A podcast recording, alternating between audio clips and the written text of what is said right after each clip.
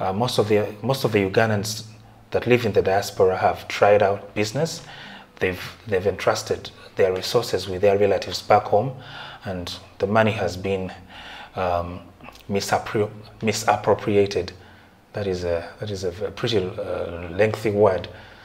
Uh, in short, money has been eaten, or their money has been used for personal reasons. So uh, they do not trust that uh, Ugandans are capable of handling their money for business.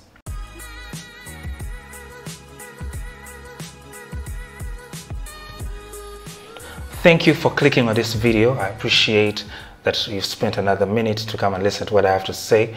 My name is William. This channel is about entrepreneurship and anything that makes life worthwhile. Um, earlier this week, I was having a chat with a friend of mine, and he mentioned that 36 million Americans have lost their jobs due to the COVID pandemic.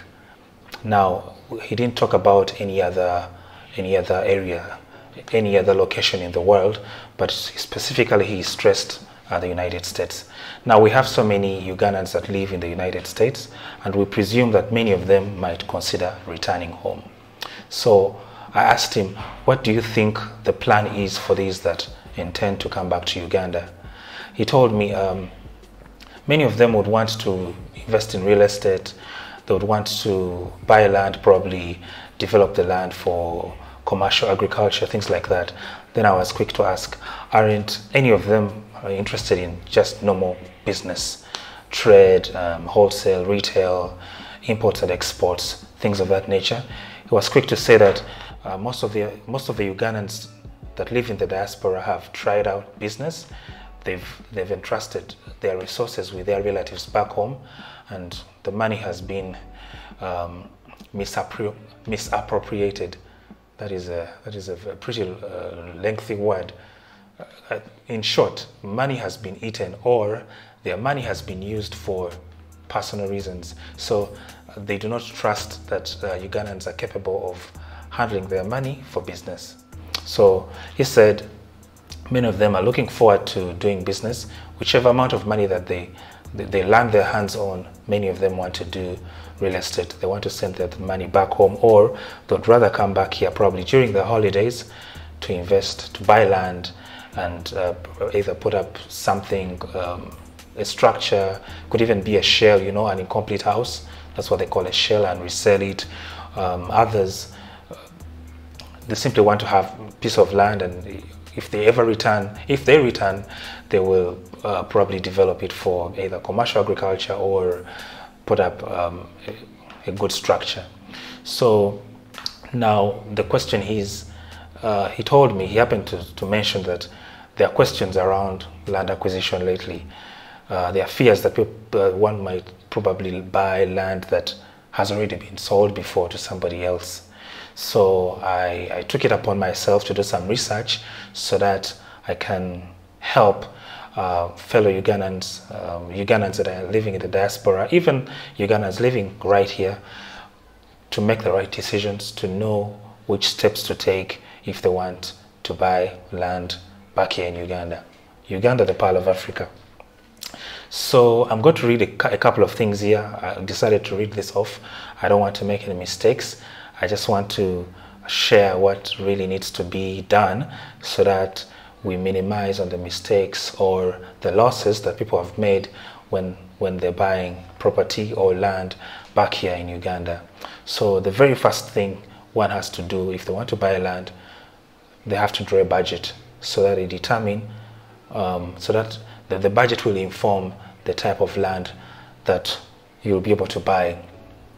Now, afterwards you you you engage or you get in contact with a realtor the ones that we usually call brokers uh, in the western world they call them realtors. So we look for brokers land brokers or property brokers or real estate managers. You could either choose to look for a freelance uh, broker or realtor. Alternatively you could choose to you could prefer or if you preferred you could work with uh, with um, uh, with property companies, the one we call real estate companies here.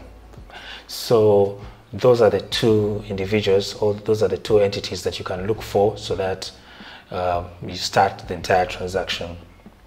budget number one so that you will know how much the land will cost. Number two, look for a realtor. The number three, um, a physical inspection has to be done of where this plot of land is going to be, uh, where you're going to acquire this plot of land.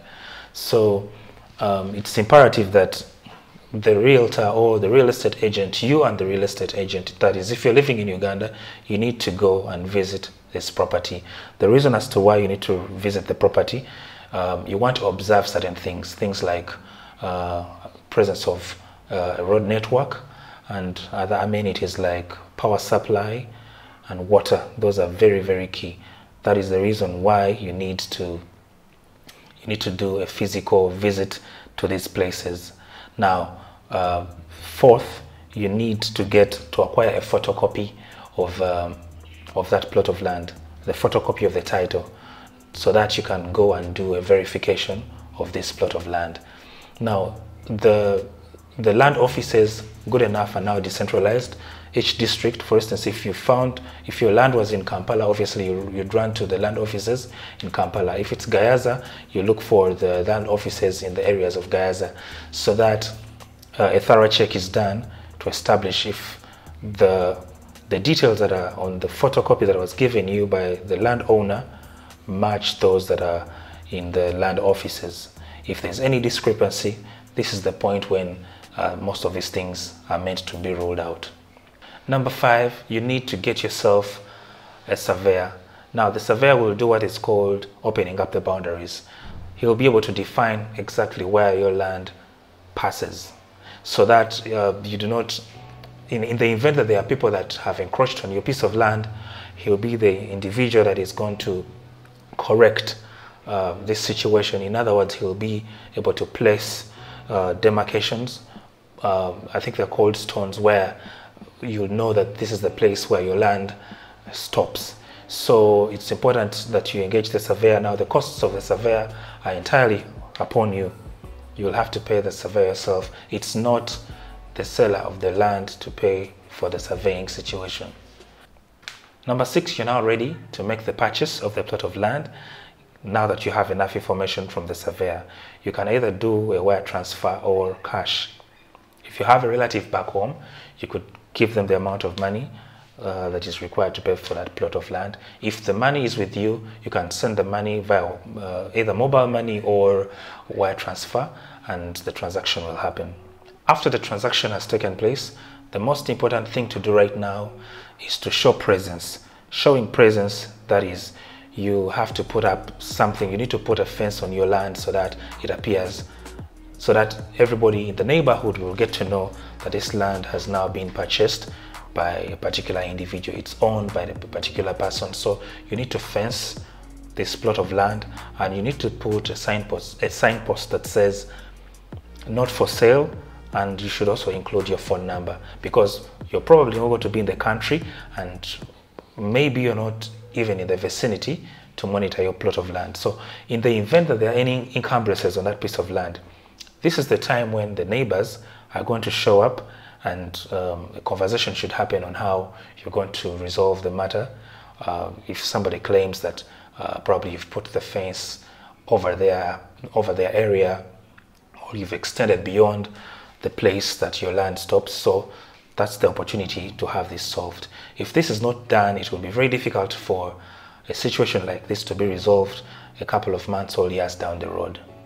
If you leave your place open, you might find that um, some people have extended their their construction work or there's a road that has gone through or a path that has gone right through your plot of land. So it's better to go ahead with a demarcation, you put a fence or you put a wall, fence, whatever that is convenient for you. It is important to have that done. If you don't have that done, you might have problems in the future. You could even do some agriculture or uh, you could put up trees that is also equally important so that the land is really not idle. What some people do, uh, if they do not have relatives nearby, they speak to the neighbors so that uh, they can monitor or supervise any activities that are taking place on that piece of land.